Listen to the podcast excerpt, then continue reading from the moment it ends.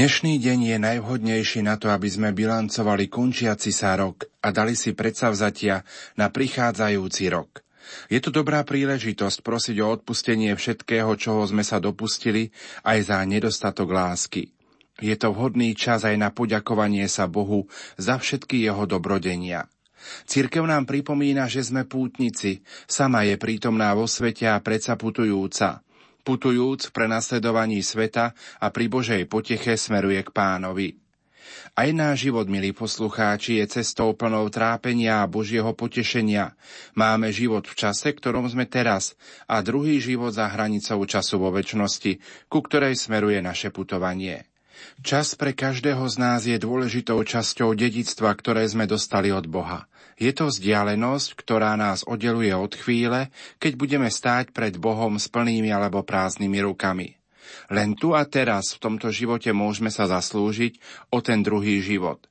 Každý náš deň označuje čas, ktorý nám dal Boh, aby sme ho vyplnili láskou k nemu, láskou k našim blížnym, dobre vykonanou prácou, uplatňovaním čností, dielami milými Božiemu pohľadu. Teraz je čas zhromažďovať si poklad, ktorý sa nezničí. Pre každého z nás teraz je milostivý čas, teraz je deň spásy. Keď prejde tento čas, nikdy už nebudeme mať iný. Milí poslucháči, v nasledujúcich minútach vám ponúkame reláciu pod názvom Sedem radostí Pany Márie – Tie nám priblíži rímskokatolícky kňaz Monsignor Jozef Jurko na záver roku 7 bolesnej Pany Márie, ktorý sa práve dnes končí. Ničím nerušené počúvanie vám zo štúdia Rádia Lumen Prajú. Marek Rimóci, Martin Ďurčo, Diana Rauchová a Pavol Jurčaga.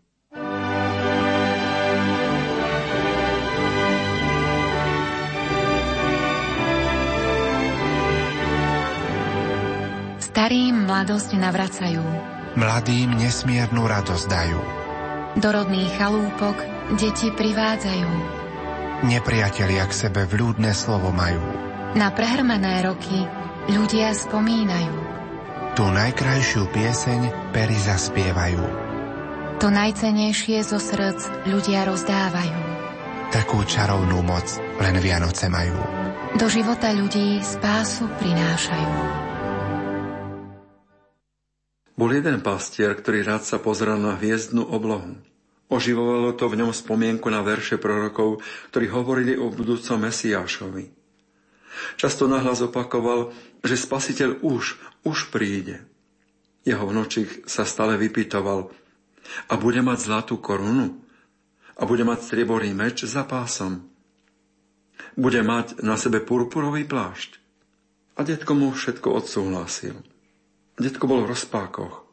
Čo ak Boh pošle spasiteľ na svet inej podobe? No vnúčik sa medzi tým hral na očakávaného kráľa. A potom to zrazu prišlo. Nečakanie. Nad Betlehemom sa rozžiarila jasná hviezda. Anieli spievali Sláva Bohu na výsostiach a na zemi pokoj ľuďom dobrej vôle. Vnúček schytil do ruky flautu a predbehol všetkých na ceste za spasiteľom. Zastavil sa pred jasľami s dieťatkom a tu túho rozmýšľal. To snad nie je možné. Tak kde je ten očakávaný kráľ? Veď toto je len dieťa. Pastieri, ktorí zatiaľ za ním došli, padali na kolená a ďakovali Bohu. No on nemohol. Obrátil sa s očami plnými slz a potacal sa od jasli naspäť. A vtedy sa to stalo. Deťatko sa rozplákalo a nedalo sa utešiť. Spočiatku si zapchával uši, lebo pláč bol prenikavý. Nakoniec ho pláč premohol, takže sa chlapec otočil a vrácal sa ku jasliam. Mária, Jozef aj pastieri sa snažili deťatko utešiť, ale márne. Chlapec vyťahol flautu a začal hráť. Dieťatko prestalo plakať a na chlapca sa usmialo. A vtedy chlapec pochopil, že tento úsmev mal väčšiu cenu ako zlato v kráľovskej korune a strieborný meč a ako všetko zlato sveta dokopy. Nik nezachytil Ježišov úsmev tak, ako pána Mária. Je potrebné nám tento úsmev prijať ako dár jeho milosti, ktorou on je sám. Svetý otec František na polnočnej svetej omši povedal Milosť, ktorá sa nám vo svete prejavila, je Ježiš narodený z Márie Panny, pravý Boh i pravý človek. On zostúpil do našich dejín a kráča s nami cestou života. Prišiel nás vyslobodiť z temnot a darovať nám svetlo. V ňom sa prejavila Otcova milosť, milosrdenstvo a neha. Ježiš je láska v ľudskom tele. Pana Mária nám prináša tento dar, túto vianočnú milosť, Ježiša.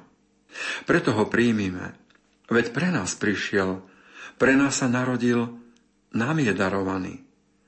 Cez Neho s ním a v ňom usmerňujme svoj život otvornej láske nebeského Otca.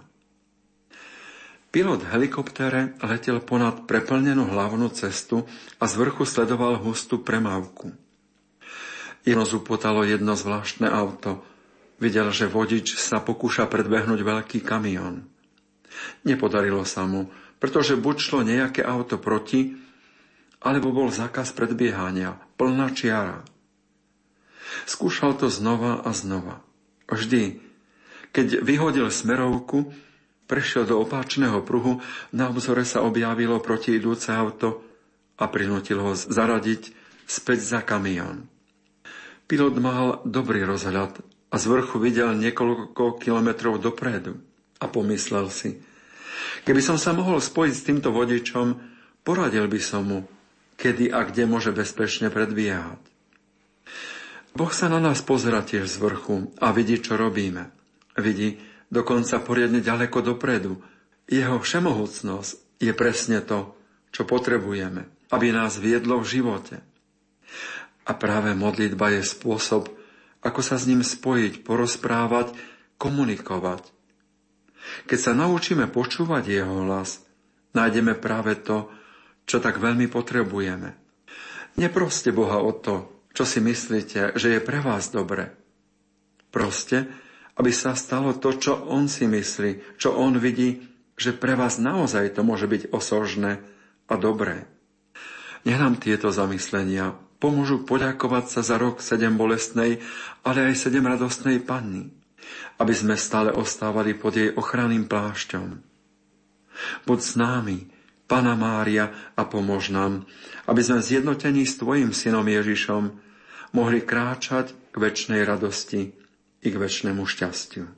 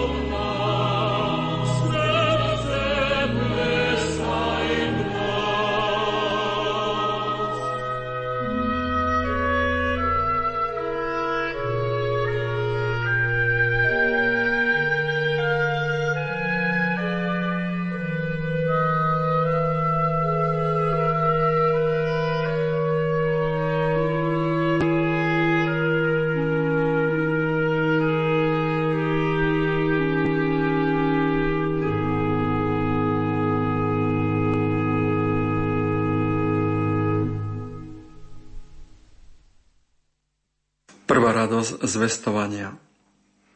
Jedna študentka sa prechádzala po nákupnom centre a nevedela, ako vstúpila do butiku s kresťanskou literatúrou. Pohrdavo si popozrela vystavené Biblie a kresťanské knihy. Neudržala to v sebe a povedala nahlas. Nekúpim si u vás nič, lebo ja nepoznám kresťana, ktorý by podľa Biblie bol dobrý. Ak raz takého nájdem, potom prídem a kúpim si Bibliu. Určite ho nestretnete zvolal predávač. Nepochopili ste základ kresťanstva. Na kresťana sa nepýtame pridávnym menom, aký je, ale či je kresťanom. Pozrite, slečno. Boh vás obdaril krásou. Ste aj vkusne oblečená. Vycítil som, že budete asi študentka a máte iste veľa dobrých vlastností. Ale keby som ja teraz odchádzal do Ameriky, tak by som si vás iste so sebou nevzal, lebo nie ste moja dcera. Vzal by som svojho syna. On síce nie je taký usilovný ako vy, možno ani nemá také dobré vlastnosti ako vy, ale napriek tomu by som vzal jeho, pretože on je môj. Nož tak je to aj s kresťanstvom. Pán príde a zobrie tých, ktorí sú jeho.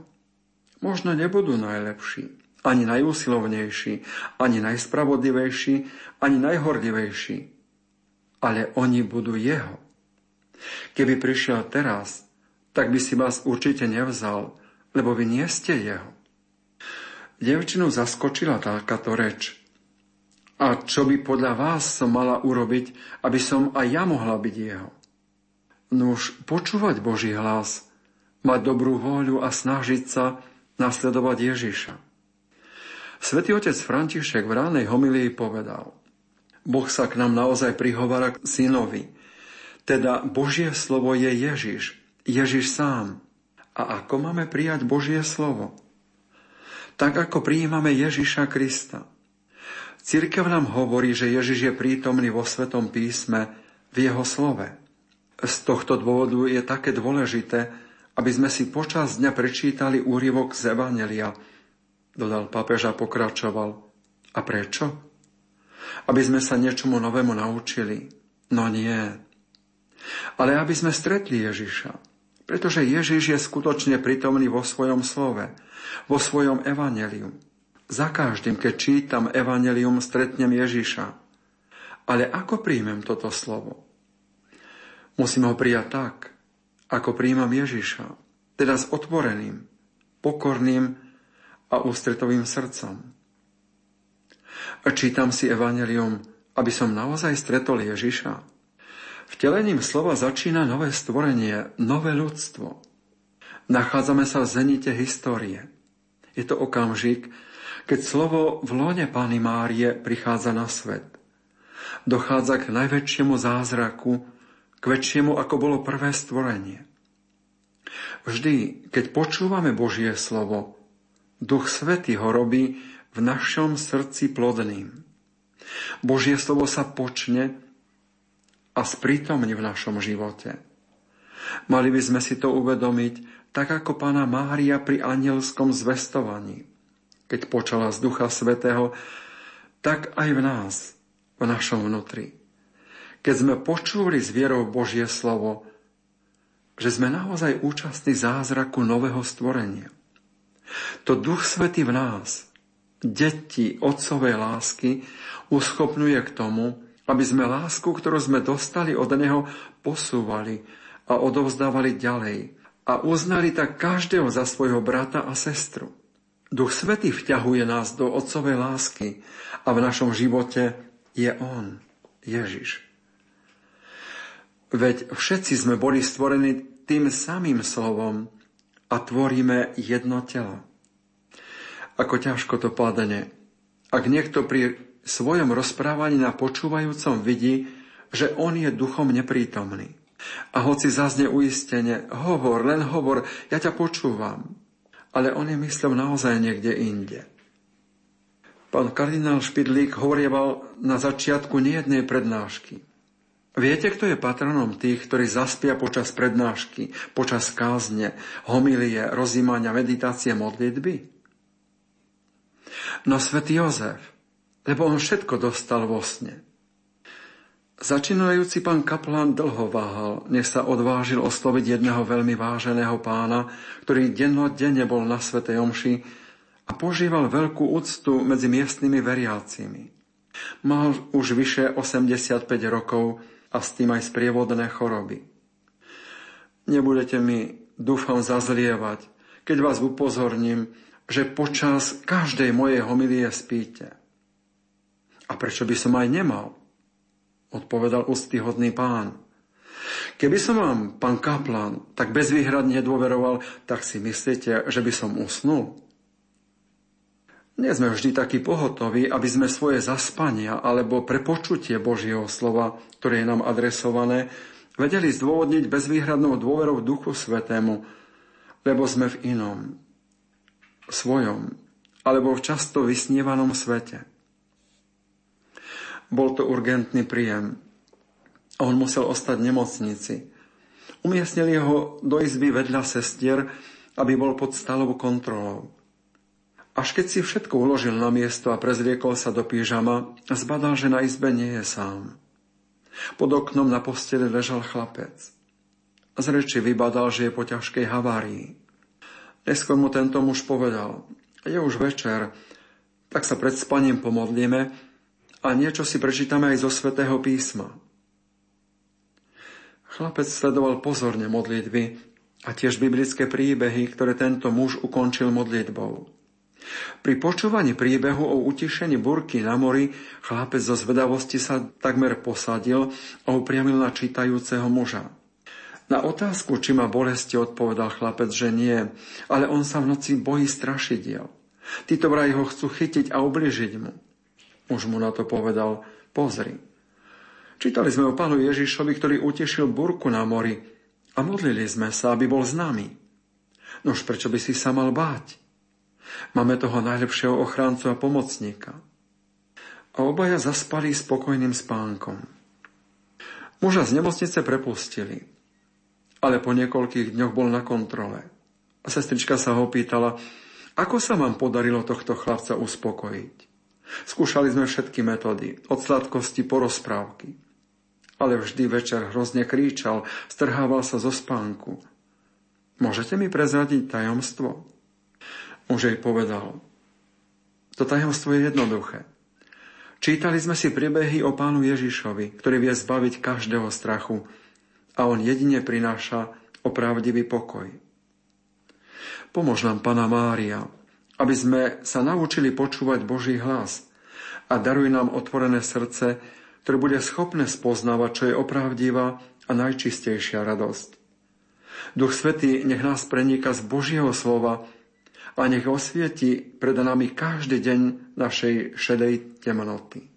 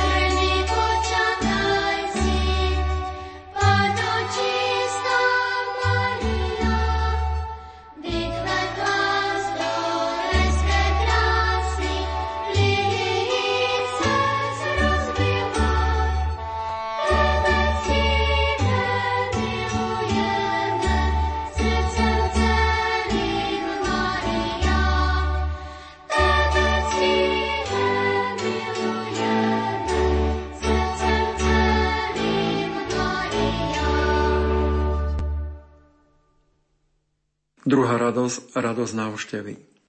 Je paradoxom, že podiel na vojenskom pozdrave s dvihnutím ruky k štítu čiapky majú stredovekí rytieri. Salutovanie sa zrodilo veľmi prirodzene. Je známe, že rytieri v stredoveku putovali z miesta na miesto, robili poslov, slúžili ako nositelia správ, ale neraz ich lákala aj cesta i láska k devčaťu, ktoré žilo o pár kilometrov ďalej. A často išlo tiež o vojenské úlohy. Bolo treba niekoho prepadnúť, potrestať, zasiahnuť. Dopravným prostriedkom rytiera bol kôň. K modernému oblečeniu patrila výzbroj, železná košela a hlavu zdobila prílba, zakrývajúca celú tvár. Nebezpečenstvo hrozilo na každom kroku. Zbojníci, lupežníci, ale aj rytieri v cudzích službách mohli kedykoľvek zautočiť. A útočilo sa bez výzvy. Ak sa stretli dvaja rytieri, zvyčajne to znamenalo súboj na život a na smrť. Mierumilovnejšie rytieri preto vymysleli pravidlo, aby sa rytieri pri stretnutí už z ďalky identifikovali. Robilo sa to tak, že prichádzajúci zdvihli dlaňou tú časť prílby, ktorá im zakrývala oči a tvár. Odhalili tak svoju identitu a deklarovali, že nemajú nepriateľské úmysly. Pravidlo zľudovelo a stalo sa z neho pozdravom prichádzajúcemu. Dodnes sa na nejednom mieste najmä starší mužovia zdravia zdvihnutím prstov k čapici. Pravda, malo ktorí už vedia, že sú v tomto zvyku potomkami rytierov, Vojaci sa salutovaním, ktoré sa vyvinulo zo spomenutého zvyku odkryť svoju tvár a identifikovať sa, zdravia oficiálne dodnes v podstate po celom svete. Márii začína kličiť život a preto kamkoľvek príde, rozesieva sa jaso. A Alžbeta to vníma a mocným hlasom prorokuje – Požehnaná si medzi ženami a požehnaný je plod tvojho života. Maria je preplnená Božou láskou, ktorú nosí aj v sebe a odpoveda nádherným chválospevom. V nej spieva celá církev, celé vykúpené ľudstvo. Z Ducha Svetého sa vždy rodia kvety lásky a radosti. Maria nosí v sebe vtelené slovo. Je obrazom cirkvy, ktorá v sebe stále uchováva slovo života. Panna z Nazareta bola pri stretnutí s Alžbetou nasmerovaná na nebo. Všetko, čo nám Svete písmo hovorí v spojitosti s Panou Máriou, je smerovaním cez Krista k nebeskému Otcovi pôsobnosti Ducha Svetého. Svetý otec František v jednej ranej homilii povedal Dovolím Bohu, aby kráčal so mnou. Boh veľkých dejín je tiež v tomto mojom malom príbehu pretože chce kráčať s každým. Pápež František ďalej citujúc svätého Tomáša povedal, nelákajme sa pred veľkými vecami, ale všímajme si tiež malé. To je božské. A tak je Boh vo veľkých veciach, ale aj v malých. Veď Boh k človekovi hovorí, aby pokráčoval príbehu, v jeho príbehu. Dovolím Bohu, aby so mnou kráčal. Každé stretnutie kresťana s druhým kresťanom bolo donedávna príležitosťou oživovať v sebe tento postoj podľa Pany Márie. Kresťanský pozdrav, pochválený buď Ježiš Kristus a odpoveď na veky Amen. Tento pozdrav by mal aktivovať každom kresťanovi. Tom druhom je Ježiš. Veď Ježiš dal prísľub, kde budú dvaja alebo traja v mojom mene, tam som ja medzi nimi. Ak pozdravím pri stretnutí druhého, pochválený bude Ježiš Kristus, to Ježiša medzi nami prežívam. Mám príležitosť cez Krista v druhom oslavovať nebeského Otca. Toto spôsobuje Duch Svety, aby sa aj cez katolický pozdrav mohla pretvárať tvárnosť našej zeme, tejto zeme, jeho, mňa, medzi ktorými zaznel práve tento katolický pozdrav.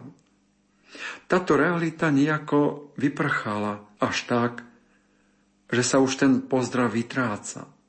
Riedko zaznieva aj v našich dedinách a v rodinách. A tak sa vytráca aj to živé smerovanie na nebo.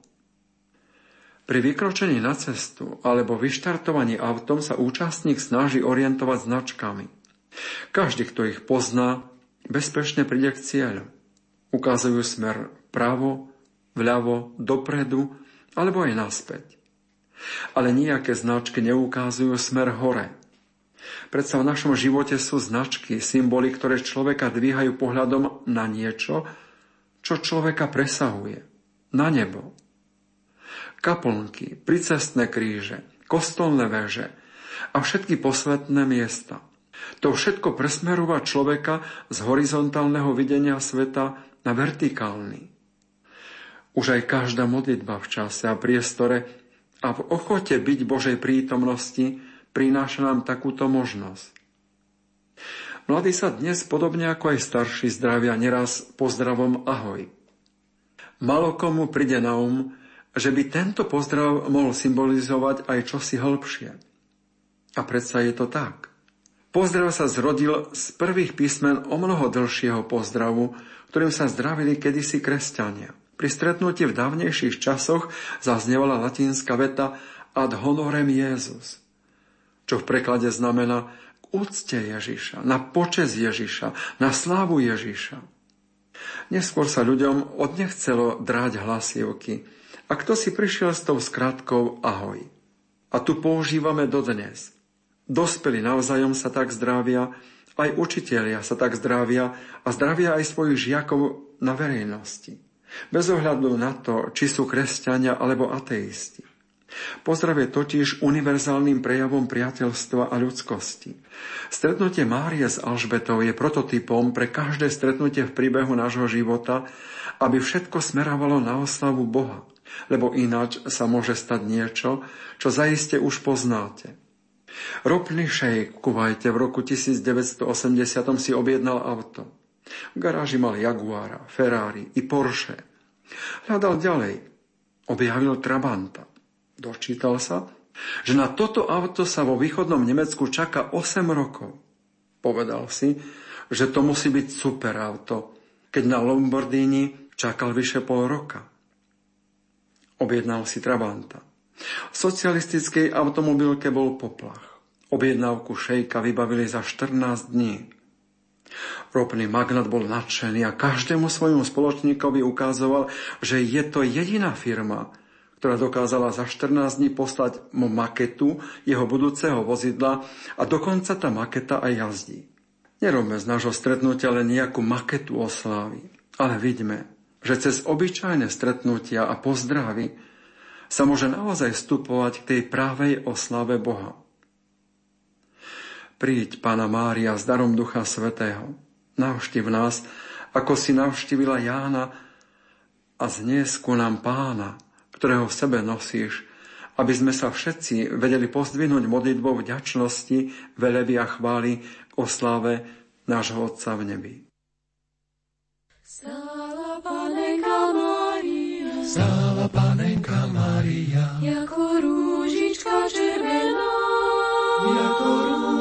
rúžička červená, jako rúžička červená, červená. Přišel, přišel, přišel, přišel, pozdrav, pozdrav, pozdrav, pozdrav, pozdrav, páně, tá panenka se rozvlekla, hned na své kolínka klekla, Nelekej se, Panno čistá, máš porodiť Pána Krista.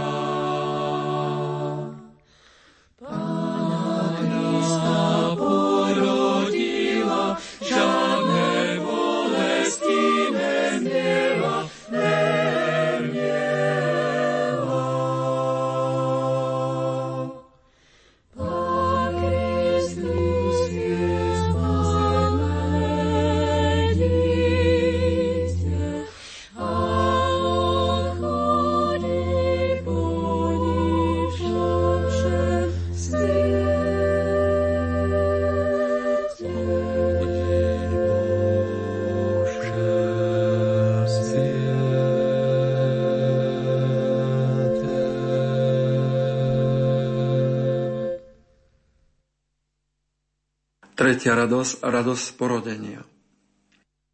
Každý rok sa spomínajú listy Ježiškovi. Medzi nimi bol aj tento. Milovaný Ježiško, prosím ťa, vezmi ma k sebe do neba, lebo chcem byť anielikom. Sľubujem, že budem veľmi dobrým anielikom a urobím všetko, čo len budeš chcieť. Tu mi je veľmi zlé. Vieš, že náš ocino predal dom a vzal k sebe novú tetu. Mama ma zobrala so sebou, ale je mi pri nej zlé. Smutím za našim domom a za ockom. Mama alebo plače, alebo je veľmi zlá. Prednedávnom sme prišli bývať k jednému ujovi. Veľmi sa mi to nepáči, lebo on sa domov vracia opýty. Počul som mamu, ako sa stiažovala susedke, že nevie, čo má robiť, lebo nemáme kde sa ubytovať. Mama si už nevie rady. Ja som mame povedal, že zabijem nového ujka, ale mama ma pritisla k sebe a povedala, že ty by si sa na mňa veľmi hneval. Počul som od katechetky v škole, že anielom je veľmi dobre, že sú vždy usmiatí a veselí. Ježiško, chcel by som byť naozaj anielom. Prosím ťa, pošli pre mňa čo najrychlejšie. Boskabám ti tvoje ručky, Ježiško, tvoj Janík. Nejde tu len o sentimentalitu, ktorá sa často spája s Vianocami, s narodením Ježiša Krista, ale o otvorenie sa pre dar lásky, po ktorej každý túži. Oci, oci, celý deň som nejedol meso ani sladkosti, aby som videl zlaté prasiatko, a tak prečo som ho nevidel? Sťažoval sa pred štedrou večerou sámko. To máš tak, chlapče. Dnešná doba je zlá. Keď je niečo zo zlata, tak ti to hneď ukradnú. Odpovedal otec. Postiť sa na štedrý deň vychádzalo zo starej cirkevnej tradície. Dnes už tento pôst nie je záväzný, ale napriek tomu skrýval v sebe čosi pekné. Adventný rozmer očakávania, ktorý nám predvianočný ruch ako zlodej potajomky krádne z nášho vedomia a snaží sa nás o neho okradnúť. Pre mnohých sú predvianočné dni smerované k tomu, že ich predvianočné trhy a nákupná horúčka tak prenikli piesňou Narodil sa Kristus Pán, že to už nechcú ani na Vianoce, ani len počuť. Pre kresťanov by vo Vianočných dňoch malo prerážať Božie slovo. Zjavila sa milosť Božia na spásu všetkým ľuďom. Vianočná milosť nie je len nejaká tajomná alebo neznáma. Ona je Ježiš Kristus. To on sa narodil ako každý človek. Scéna narodenia je v zobrazení anielov a sprevádzaná ich spevom Sláva Bohu na výsostiach a na zemi pokoj ľuďom dobrej vôle. A potom zaznie oznám. Dnes sa vám narodil Spasiteľ, Kristus Pán. Svetý otec František pred rokom na polnočnej svetej omši povedal V tejto noci, keď duch temnoc zahaluje svet, obnovuje sa udalosť, ktorá nás privádza k úžasu a ohromeniu. Putujúci deť uzrie veľké svetlo. Túto noc skúsujeme radosť Evanelia. Boh nás má rád Miluje nás natoľko, že nám dal svojho syna za brata ako svetlo do našich temnôt. Známy herec Jan Verich vo svojom jednom zamyslení pred Vianocami napísal Filozofia postavená na láske k blížnému trvá už niekoľko tisíc rokov. Prešla špinavými rukami ľudí zlej vôle, ktorí ju prekrúcali a vulgarizovali, ale táto myšlienka všetkých prežila. A to, aby to aj ďalej prežila ako myšlienka lásky k Bohu a k blížnemu, sa majú postarať aj tieto Vianočné sviatky. Bol posledný deň v škole pred Vianočnými prázdninami a učiteľka vyvolala žiaka. Povedz, čo robíte doma cez sviatky?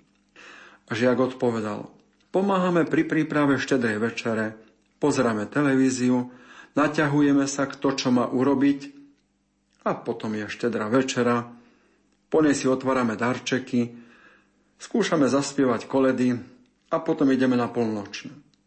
Aj ďalší hovoril skoro to isté. Aj viacerí. Vyvolala aj chlapca Jochela, ktorý bol žid. Jochel, čo vy robíte na Vianoce? A chlapec povedal, spoločne sa najeme. Potom nasadneme do Rolls Royce a obchádzame otcové výrobne. Otec nami pozdraví vratníka, odovzdá mu vianočný darček. Potom ideme do obchodu, v ktorom otec predáva. Po otvorení všetci vidíme, že regály sú prázdne. A vtedy otec začne spievať. Narodil sa Kristus, pán, veselme sa. A začneme tancovať s ním. Poriadne sa vybláznime. Potom sa vrátime domov. Za dve hodiny sa zbalíme, príde taxi, ktorý nás odvezie na letisko a letíme na Vianočnú dovolenku na Haiti. Pre mnohých môžu byť aj takéto Vianoce. No Vianoce začnú mať zmysel až vtedy, keď pochopíme a uveríme, že pre nás, kvôli nám sa Pán Ježiš narodil. Ponižil sa, vzdal sa slávy a vzal na seba podobu malého dieťaťa, aby sa stal našim, mojim spasiteľom. Po vianočných prázdninách deti v škole rozprávali o darčekoch. Kňaz ich vyzval, aby sa spomenuli nejaké duchovné zážitky z Vianoc, ale nešlo to. Robo dostal bager na baterky. Peťo sa predvádzal novým mobilom. Majka sa chvalila bábikov Barbie. Dominik s novou počítačovou hrou. Len Anna sedela ticho. Nakoniec ju kniaz oslovil. Anka, aký bol tvoj najkrajší darček po stromčekom? Chvíľu bola zaskočená, ale povedala. Dostala som svojho ocka. To je krásne, povedal kňaz. Mari sa tvoja mamka opäť vydala? Rozrušená Anka povedala. Nie, je to ten istý mamkin muž a môj ocko, ale pred rokom od nás odišiel, bol preč. Ale pred Vianocami sa nám vrátil. My s mamkom a s ockom sme mali najkrajšie Vianoce. Nikdy som nemala takú radosť ako teraz. So strachom a tlčúcim srdcom sa vraciam domov, aby bol s nami. Veľmi sa tešíme na seba. Ticho sa dalo krajať. Kňaz mal stiahnuté hrdlo a stočil sa k oknu, lebo videl nielen dievčatá, ale aj chlapcov so slzami na tvári. Detské duše vedia, čo to je vianočná radosť. Nie veci robia radosť, ale žita láska. Nikto nemal takú radosť narodenia pána, ako si mala ty, pána Mária. Vypros nám tu milosť, aby naše duše ostali detinské, otvorený na všetky Božie dary, ale aj na väčšnú radosť.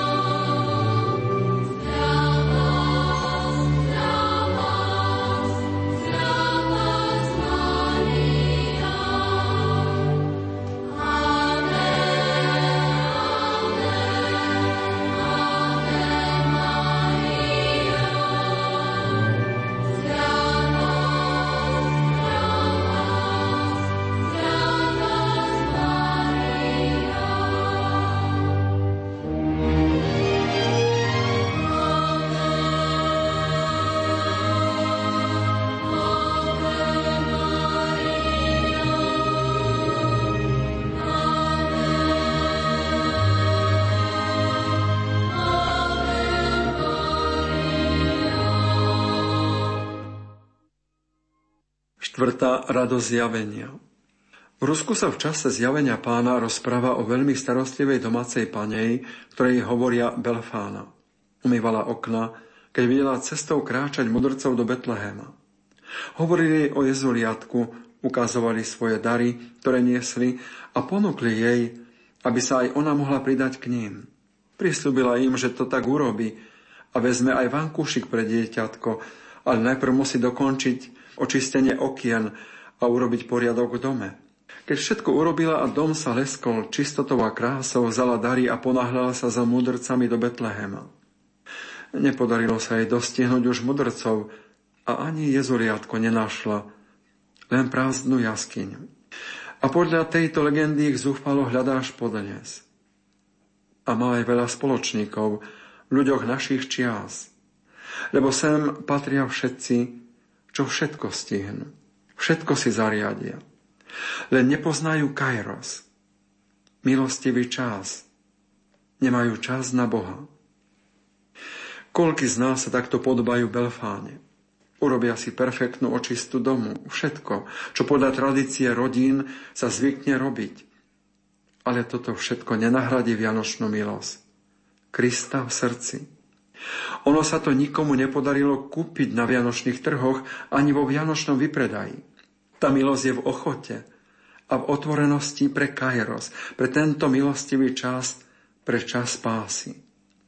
Zjavenie pána je slavnosťou, aby sme s nepodstatnými vecami nepreháňali a urobili všetko, aby sa Boh zjavil vo svojom synovi aj v našich životoch. Pokiaľ ide o eschatologickú budúcnosť, tak ju musíme chápať obrázne. Hovorí o tom jedno židovské rozprávanie. Bože, daj, aby už skoro prišiel Mesiáš. Modlil sa často nahlas chudobný krajčier. Jeden jeho stalý zákazník sa pýtal, prečo ho stále zvolávaš? Veď on príde, kedy on chce, a nie na tvoje modlitby. Ale ja veľmi túžim, aby už teraz prišiel, povedal krajčír. Pozri, Všetci mŕtvi vstanú z hrobov a budú potrebovať nové šaty. No, áno, ale to vstanú aj všetci tvoji kolegovia. Upozornil ho jeho zákazník na možnú konkurenciu. Žiaden strach nemám, nedal sa krajčír. Poznajú azda krajčíri poslednú modu lepšie ako ja? Poslaním nás, kresťanov, je práve nezabudnúť na poslednú módu. A to nie je nič iné, ako to, čo nám hovorí Božie slovo. Ako sa ono cez nás zjavuje. Veď cestou cirkvi je sláva človeka v Božej láske. Na slavnosť zjavenia pána slavíme zjavenie Božej slávy v našom tele. To znamená, že zjavenie Božej slavy sa má uskutočniť v mojom tele a moje telo je miestom, na ktorom sa Boh rozhodol zviditeľniť. Aká je to úžasná výsada. Ja mám urobiť všetko, aby som hriechom neprekážal, ale aby cez mňa žiarila Božia krása. Svetý otec František na slavnosť zjavenia pána povedal Cesta mudrcov z východu symbolizuje údel človeka. Na život je púťou. Cestou sme osvedcovaní svetlami, aby sme našli plnosť pravdy a lásky, ktorú my, kresťania, rozpoznávame v Ježišovi, svetle sveta, a každý človek má rovnako ako mudrci k dispozíciu dve veľké knihy, z ktorých čerpá znamenia naznačujúce smer cesty. Knihu stvorenia a knihu svätého písma. Dôležité je byť pozorný, bdieť a počúvať Boha, ktorý k nám sa ozýva a neustále k nám hovorí. V mnohých náboženstvách si človek hľadá cestu k Bohu, ale v kresťanskom zjavení Boh hľadá človeka, Boh túži, po návrate každého človeka. Pravý kresťan bude svoje kresťanstvo prežívať aj v ťažkých situáciách svojho života. Niektoré sú neznesiteľné v rodinných svároch, v susedských vzťahoch, na pracoviskách. Ale aj do tohto prostredia sú poslaní kresťania s novým srdcom, s novým duchom, s krstným povedomím a s úlohou dosvedčiť Ježišovu lásku, ktorej sú nositeľmi. Misionár Rupert Roniger žije v dedine Kotoby na juhu Sudánu. Pre jednu rozhlasovú stanicu povedal svoju skúsenosť. S Davidom, pochádzajúcim z mnohopočetnej rodiny, sa stretol v roku 2006. David ako štvorročný ochorel na zákernú chorobu, na ktorú v tejto krajine nebolo potrebných liekov. Z nemoci sa síce dostal, ale zostali mu ochrnuté nohy. Všade ho bolo treba nosiť. Keďže misionár videl v chlapcovi predpoklady rozvoja duševných schopností, tak cez rôzne charitatívne diela sa dostal k vozíčku. Chlapec bol úplne happy. Skoro mu zmohutneli svaly na rukách, aj telo zmocnelo. Povzbudený týmto úspechom si otvoril opravovaniu všetkého na kolesách. Začal prispievať na živobytie rodiny a jeho sebavedomie začalo zrástať. Získal si meno nielen v dedine, ale aj na okolí. Bol to celkom iný človek, ktorý nebol nikomu na príťaž. Naučil sa dokonca hrať na hudobné nástroje a založil hudobnú skupinu, ktorá sprevádza bohoslužby a všetky okolité slávnosti. Z dieťaťa, ktorého neuniesli jeho vlastné nohy, sa stal mladý muž, ktorý nesie zodpovednosť za seba i za svoju rodinu. Z tvora, ktorý potreboval pomoc, sa stal silný a sebavedomý muž, ktorý má veľký vplyv na život a dianie v dedine a na jej okolí. Misionár dokončil rozprávanie. Dávid priniesol do môjho života svetlo. Je príkladom toho, že mnohoraz i malé impulzy usmernia život do nových životných kolají. Zjavenie Božej lásky nás ponára do tajomstva dejín spásy, kde sme formovaní ako krehké hlinené nádoby, ale zároveň sme stále účastní na tajomstve Božej milosti a Božieho milosrdenstva. Vtelené Božie slovo je odpovedou na hlbokú túžbu človeka. Ponáraný do tohto tajomstva Potrebujeme sa naučiť príjmať v sebe božský život. Pana Mária, Ty si pri zjavení Ježiša všetkým národom a všetkým ľuďom prežívala aj úzkosť z tajomných udalostí, ktoré prebiehali pred Tvojimi očami. Ale mala si aj radosť, že Ježiš je tu pre každého človeka. Vypros aj pre nás dôveru v Božiu pomoc, aby sme boli otvorení na zjavenie Božej lásky pre našu časnosť ale i väčnosť.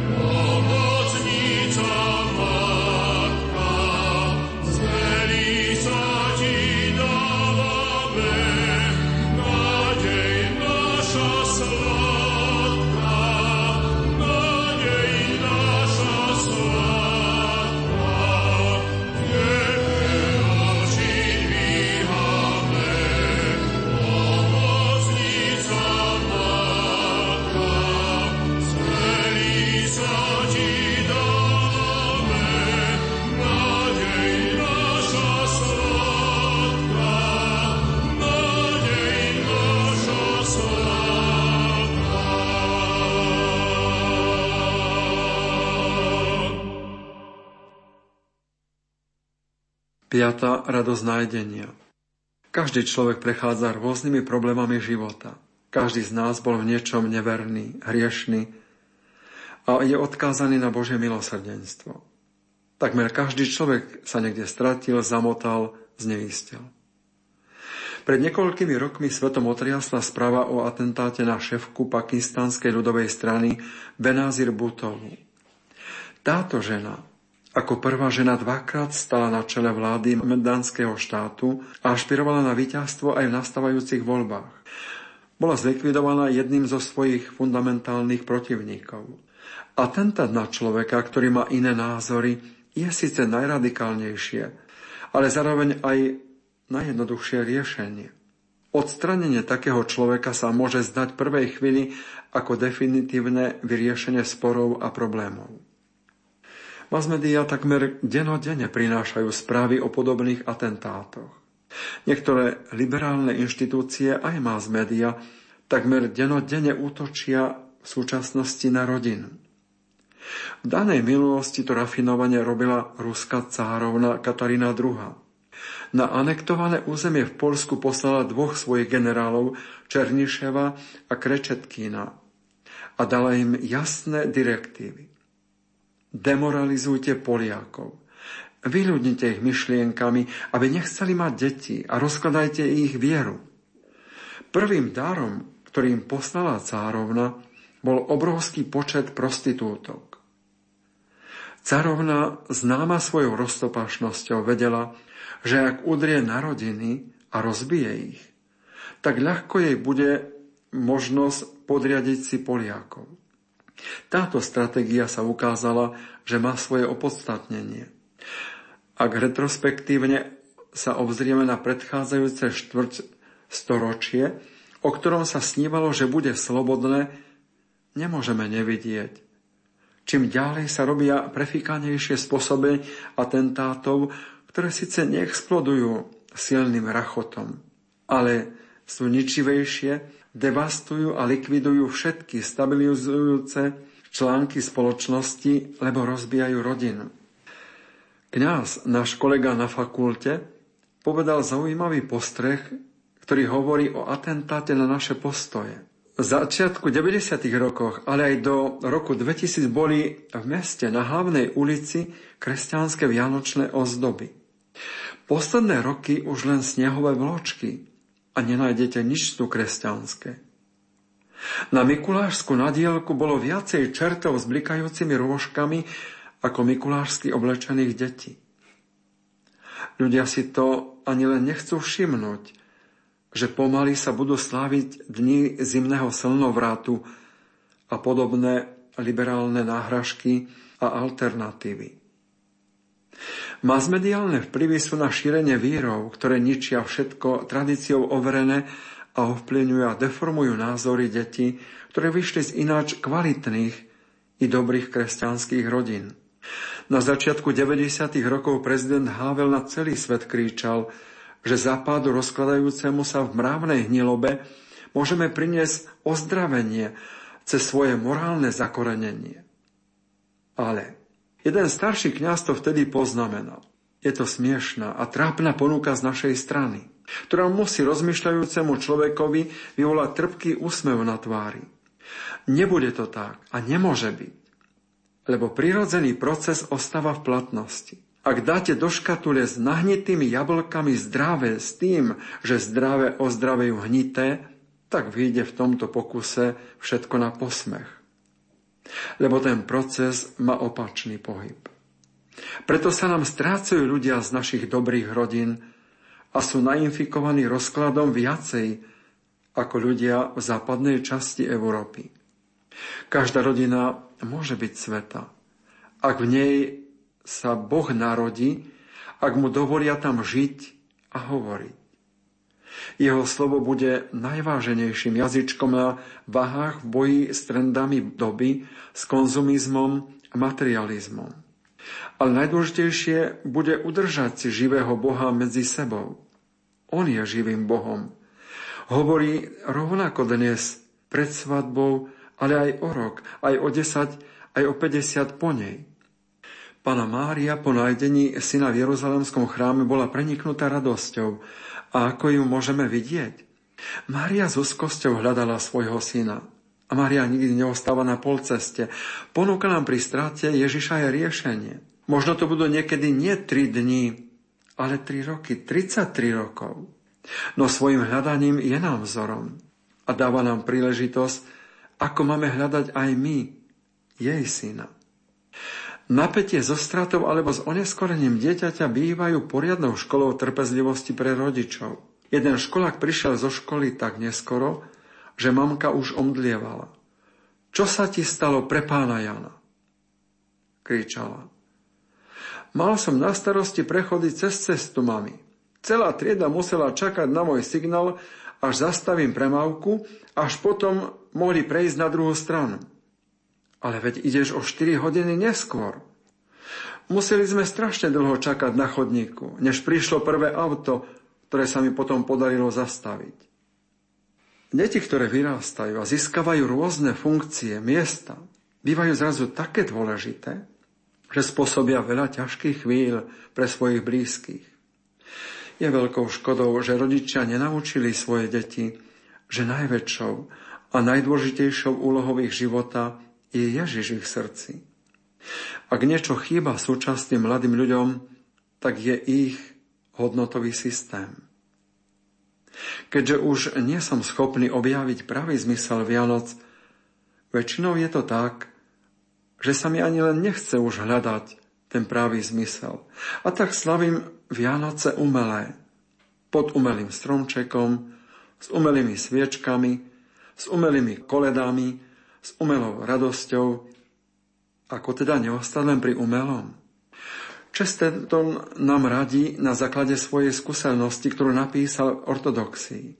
Namiesto toho, aby som si prezeral knihy a obrázky v Novom zákone, začal som ho čítať. A tam som našiel nový príbeh, iný príbeh. Nenašiel som tam Ježiša s vlasami rozčesanými uprostred a so zodpetými rukami, ale naozaj pozorúhodnú bytosť s hromovým hlasom a jasným jednaním, ktorý prevracia stoly a vyháňa diablov. Skúsme to aj my tak počuť ako svätý Augustín. Tole et lege. Vezmi a čítaj. Otvorme sväté písmo a čítajme, lebo tam je živý pán. Tam ho nájdeme.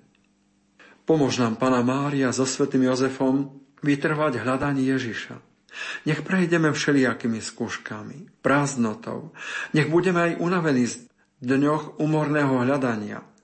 Ale pomôž nám nevzdať sa, ale prived nás k Ježišovi, aby sme pocitovali radosť jeho prítomnosti v tomto živote a v ňom mali aj garantovanú väčšinu lásku.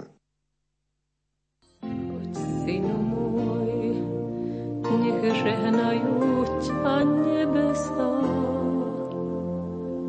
Choď, synu môj, ja slabosťou už nekalesám. Choď, Ježiš môj, a dušou spočiň v pokoji.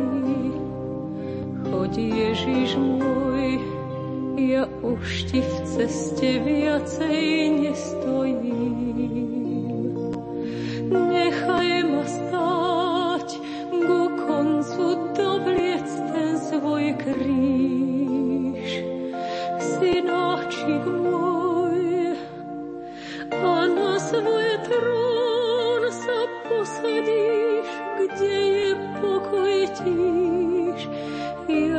Zatiaľ budem čakať, kým sa nevrátiš, syn môj.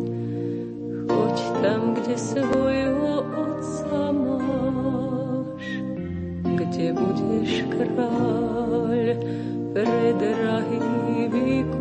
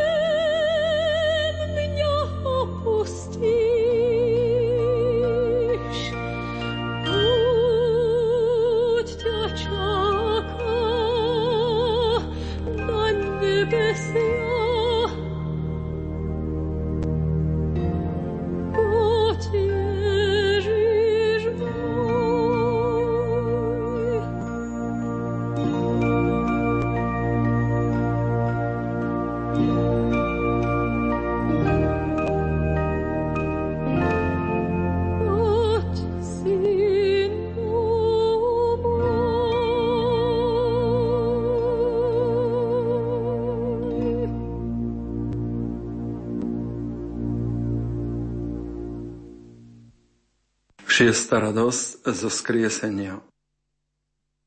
Veľmi čítaný súčasný spisovateľ má aj tieto myšlienky vo svojej knihe. Vždy som sa zamýšľal nad tým, čo sa stane, keď istú časť zo svojho tela rozptýlime po zemi. Už som si dal strihať vlasy v Tokiu, nechty v Norsku. Videl som, ako mi z rany vyteká krv pri nehode pri horskej túre vo Francúzsku. Nedávno som vo francúzskych novinách čítal článok o skutočnom prípade z júna 2001 roku, keď niekto tento nápad doviedol do úplného konca. Ide o američanku Veru Andersonovu, ktorá celý svoj život prežila v meste Medford v štáte Oregon. Už bola staršia, keď ju postihla srdcovo príhoda a v dôsledku čoho musela zvyšok života straviť vo svojej izbe napojená na kyslíkový prístroj. To už samo o sebe dosť je veľké súženie, no vo verinom prípade to bolo ešte komplikovanejšie, lebo ona od detstva túžila absolvovať cestu okolo sveta a celý život si na to šetrila, aby si na dôchodku mohla splniť tento svoj sen. Vere sa podarilo presťahovať do Kolorada, kde v spoločnosti svojho syna Rosa strávila posledné dni svojho života. Tam, ešte predtým, ako sa vydala na poslednú cestu, z ktorej nie návratu, sa rozhodla. Keďže sa jej už nikdy nepodarí spoznať ani rodnú krajinu, rozhodla sa, že bude cestovať po smrti. Roz šiel za miestnym notarom potvrdiť matkin testament. Po smrti si žela, aby ju spopolnili. Až potiaľ to je všetko celkom v poriadku. Testament má kráčovanie.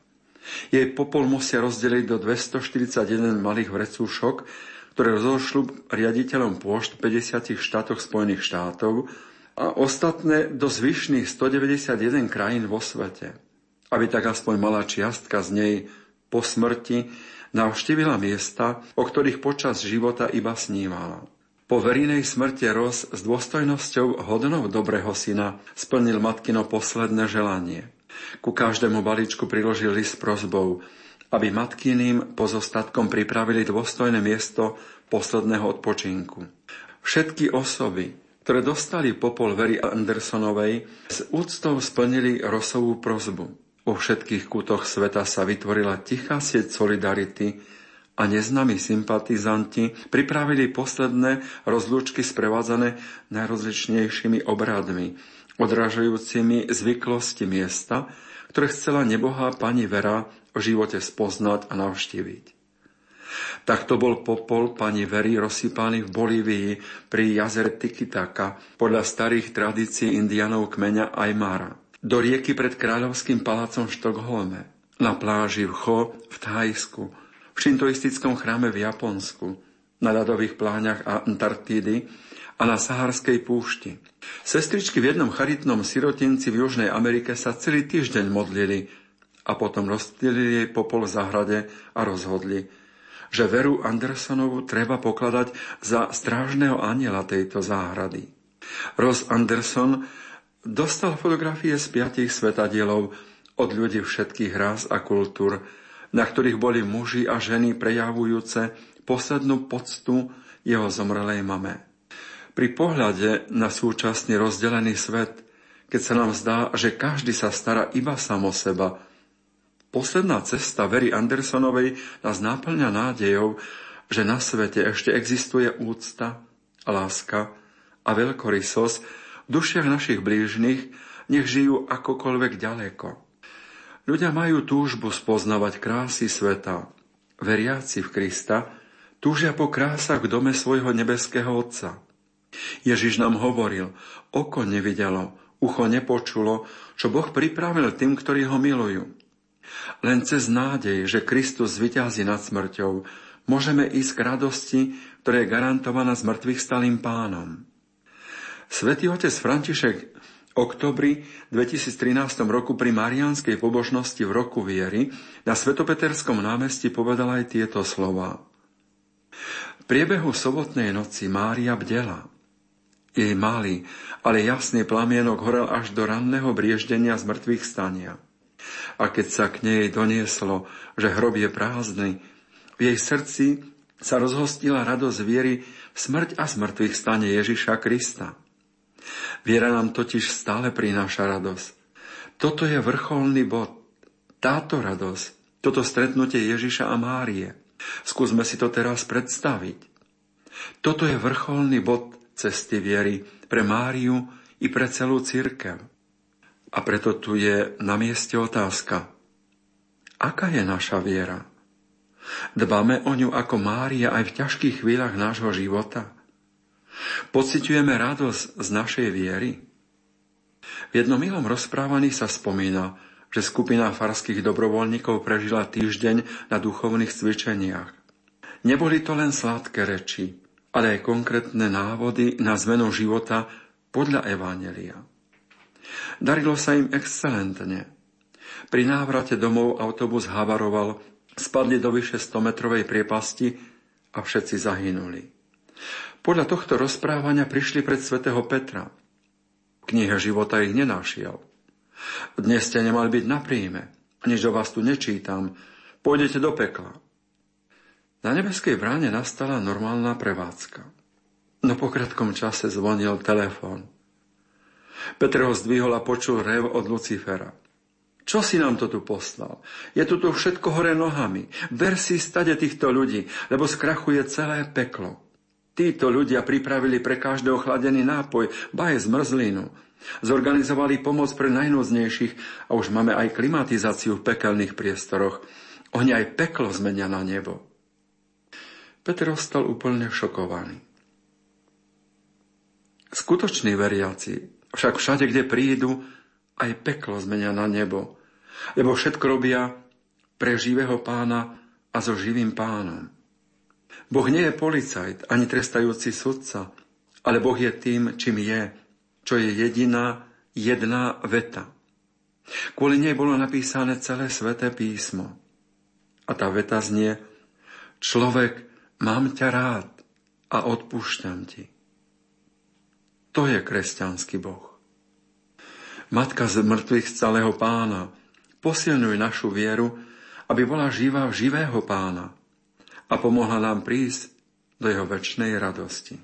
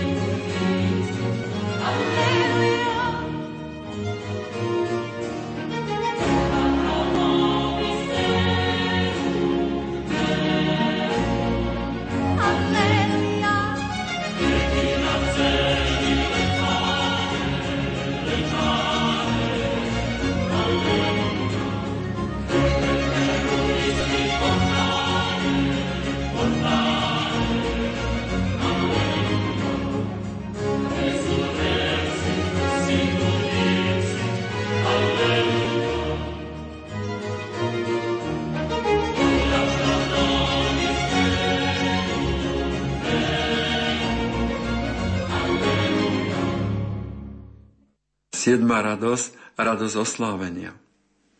Je na mieste sa zamyslieť nad tým, prečo sa ľudia boja kresťanstva. Kde je tá príčina? A odpoveď môže byť aj veľmi jednoduchá. V nás samých. Už od útleho veku sa učíme, ako nielen obstať, ale ako sa presadiť v tomto svete, ktorý je okolo nás. Pamätáme si výrok, bez práce nie sú koláče.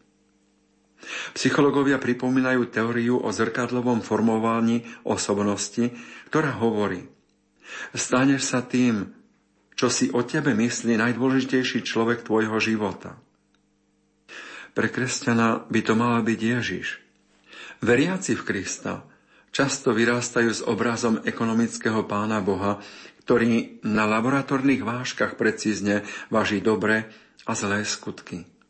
Výsledkom je, že sa snažíme to najlepšie schovať pre seba a druhým ponúkame veci horšie a často pre nás nepotrebné. Nejde tu o šikovnosť, ale o zakrývané farizejstvo.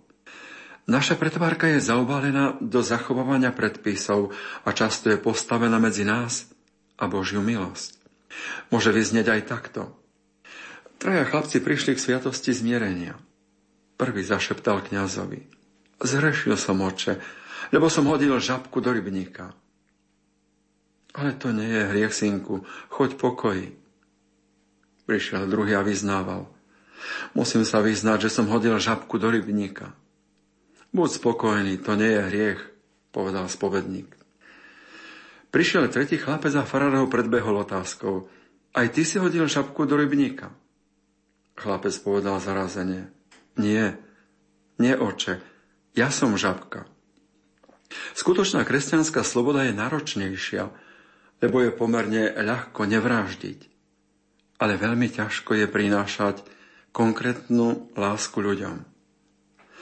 Ľahšie je všeličoho sa naučiť, nadrieť, ale ťažšie je pochopiť kresťanské princípy a zásady a ešte ťažšie je ich aplikovať do života. Napriek všetkému je potrebné, aby sme tu prosili o milosrdenstvo a zľutovanie. Pretože na Boha príliš často nemyslíme a preto sa aj domievame, že On tiež sa s nami nezaoberá. A pretože ho často nemáme rádi, tak prichádzame k domienke, že ani on nás nemá rád. A potom všetko si chceme zaslúžiť. Ak sa začneme chovať podľa tohto zmyšľania, tak môžeme dopadnúť aj takto. Riaditeľ Ústavu pre duševne chorých odchádza na dovolenku a svojmu mladému a začínajúcemu zástupcovi zveril vedenie ústavu. Po navrate videl, že klienti sú sama modrína. A zavolal si zástupcu a žiadal vysvetlenie. Ten sa obhajoval tým, že chcel klientov zamestnať a tak im nakreslil kriedou na zemčiaru a sľuboval im, že ak ju niekto podlezie, tak môže ísť domov. Nie sú všetky tieto pokusy, ktorým by sme sa radi dostali aj my do nebeskej slávy, je však tu potrebné hľadať cestu milosrdenstva a lásky. Neobyďme ani pomocničku, ktorú sme my dostali, našu nebeskú matku Máriu. Sme povolaní dvíhať svoj pohľad hore, obrácať oči k nebu a svoje srdce upriamovať tam, kde je ona, naša nebeská matka, a kde je Kristus po právici Otca. Svetý otec František pri vstupe do tohto roka, ktorý o niekoľko hodín skončí, povedal Naša puť viery sa nerozlučne spája s tou Marínou od chvíle, keď nám ju Ježiš, umierajúci na kríži, dal za matku so slovami Hľa, tvoja matka. Tieto slova majú hodnotu testamentu a dávajú na matku. Od tej chvíle sa Matka Božia stáva aj našou. V tej chvíli, keď sa viera učeníkov v dôsledku ťažkosti a neisto začala rúcať, Ježiš ich zveril tej, ktorá uverila ako prvá a jej viera už nikdy neprestala. Pana Mária je príčinou našej radosti. Zajiste, že radosť pánovi je pre kresťana obtiažný záväzok. Táto námaha nie je menšia ako samotná konverzia. Nie je ľahko radovať sa, ako nie je ľahko trpieť.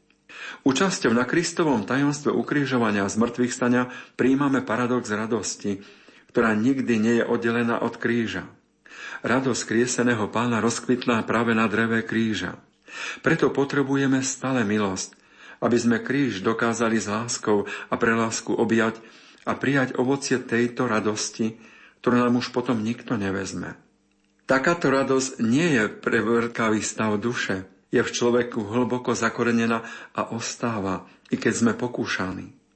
Ježiš s veľkou ľudskou citlivosťou prirovnáva vlastné utrpenie k bolestiam rodiacej ženy. Táto žena keď už sa dieťa narodí, nemyslí na bolesti, pretože o mnoho väčšia než bolesť je radosť. Veľmi obľúbený britský spisovateľ Lewis napísal Celé kresťanstvo sa dejinami zúžuje a zúžuje, až sa stvrkne do jediného, malého bodu židovského dievčaťa pri modlitbe. Dievča, ktoré plné nádeje a obav urobilo rozhodujúci krok pre radosť Boha, ale aj pre človeka, pre príchod Ježiša Krista, aj pre mňa, aj pre teba. Preto sa rozhodne kráčať s ňou cestou života a prísku väčšnosti. Deti si vyžadujú čas svojich rodičov. Rovnako deti potrebujú vedieť, že sú pre rodičov veľmi dôležitými. Otec Jož vzal svojho syna na americký futbal. Štadión bol naplnený. Bolo tam vyše 50 tisíc divákov. Otec sa pozrel na syna v jednu chvíľu a povedal mu, vidíš týchto divákov? Podľa hlasateľa je ich vyše 50 tisíc. A teraz si predstav, že ty si pre mňa dôležitejší než všetci títo diváci, pretože ty si môj milovaný syn. A zapamätaj si ešte jednu vec. To, čo si myslíš ty, je pre mňa oveľa dôležitejšie než to, čo si myslia títo 50 tisíc diváci. A jeho malý syn vyrastal v tomto vedomi, že on je pre otca nesmierne dôležitý a cenný. Podobne aj my všetci sme milovaní a dôležití pre našu nebeskú matku aj nebeského Otca. Prežívajme toto vedomie s radosťou i spokojom v srdci. Pána Mária, Ty si oslavená v nebi pri svojom synovi Ježišovi Kristovi, našom pánovi. Pomôž nám svojim deťom kráčať v jeho šľapájach, aby sme nasledovaním Ježiša mohli prísť do lásky Najsvetejšej Trojice, Otca, Syna i Ducha Svetého.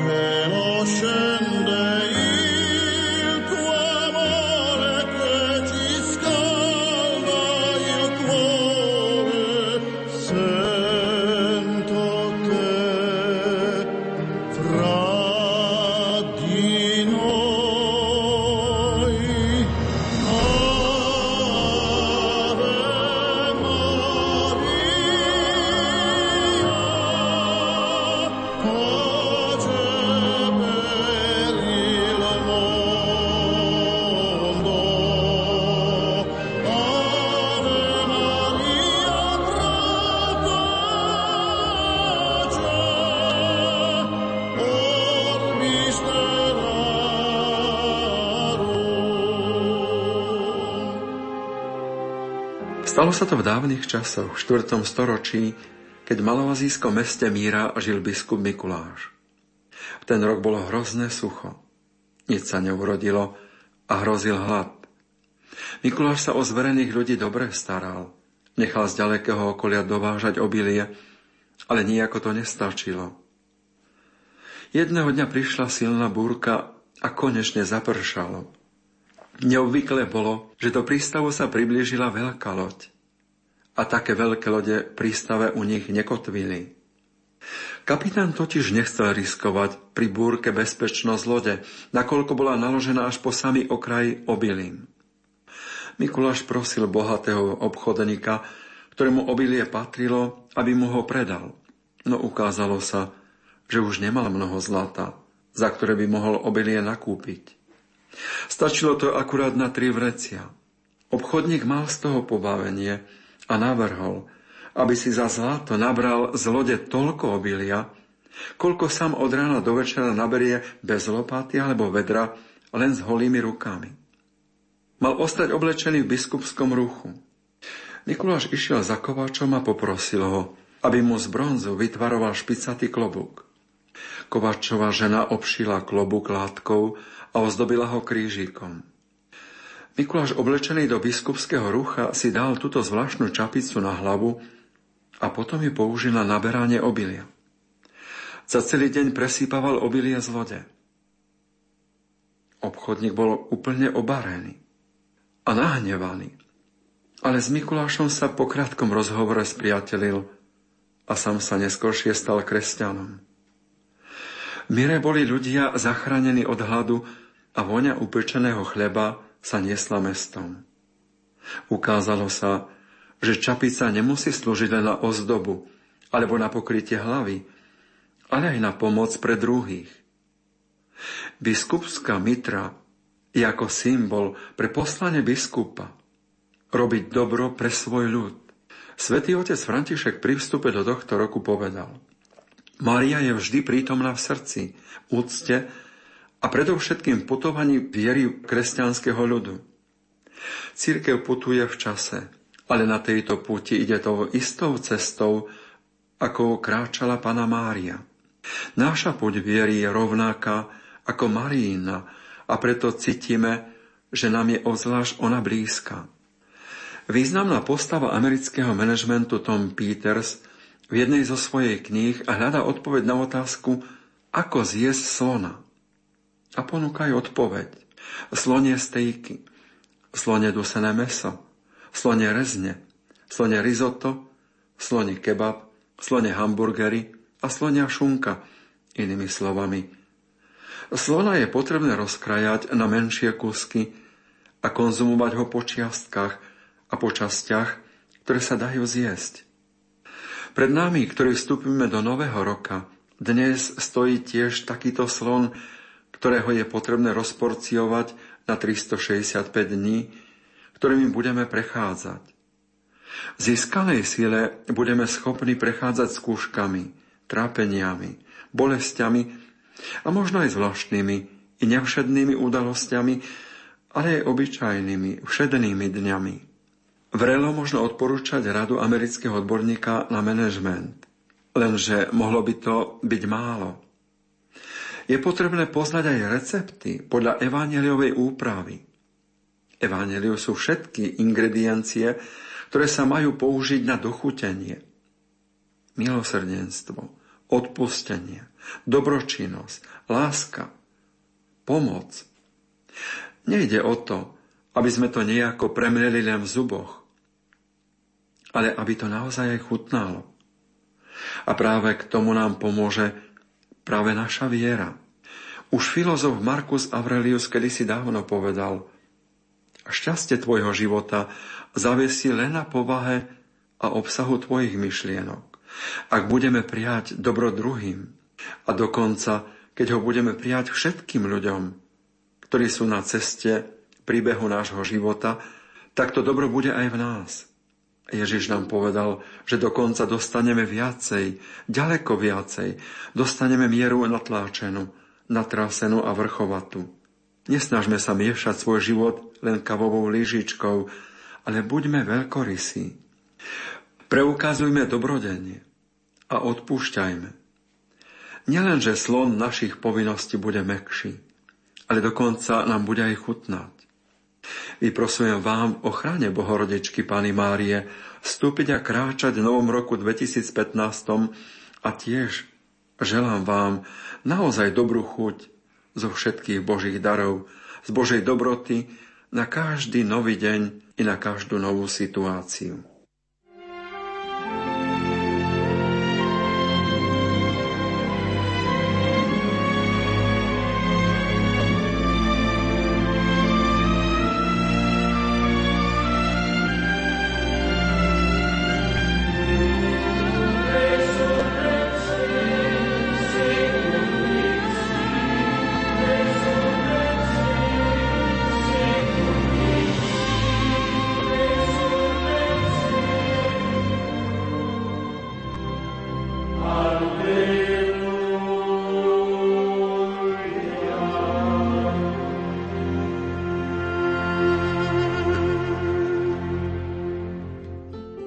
Poslucháči, v uplynulých minútach sme pre vás vysielali reláciu pod názvom Sedem radostí Pany Márie.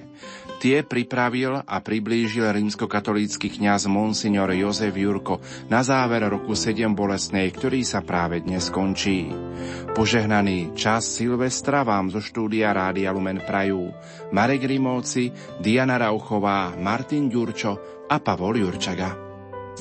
O skrze áno prišiel k nám. Božej lásky lúč, aby telom sa stal. Ježiš náš Pán, o Mária, modlitbami preboj nás. Matka nalaď nám srdcia na jednu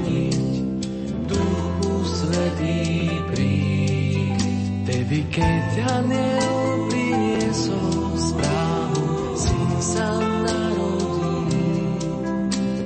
Boh, ktorý svoj ľud navštíviť sám šiel. Vtedy moc duchu zacloní. Na zem vchádza Boží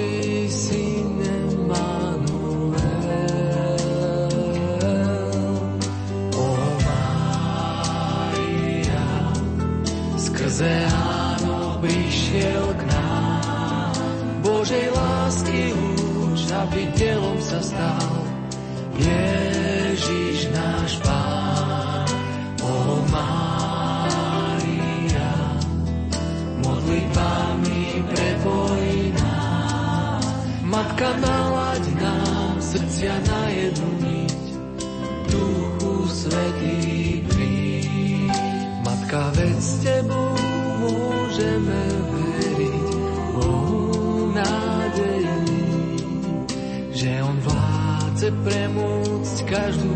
love.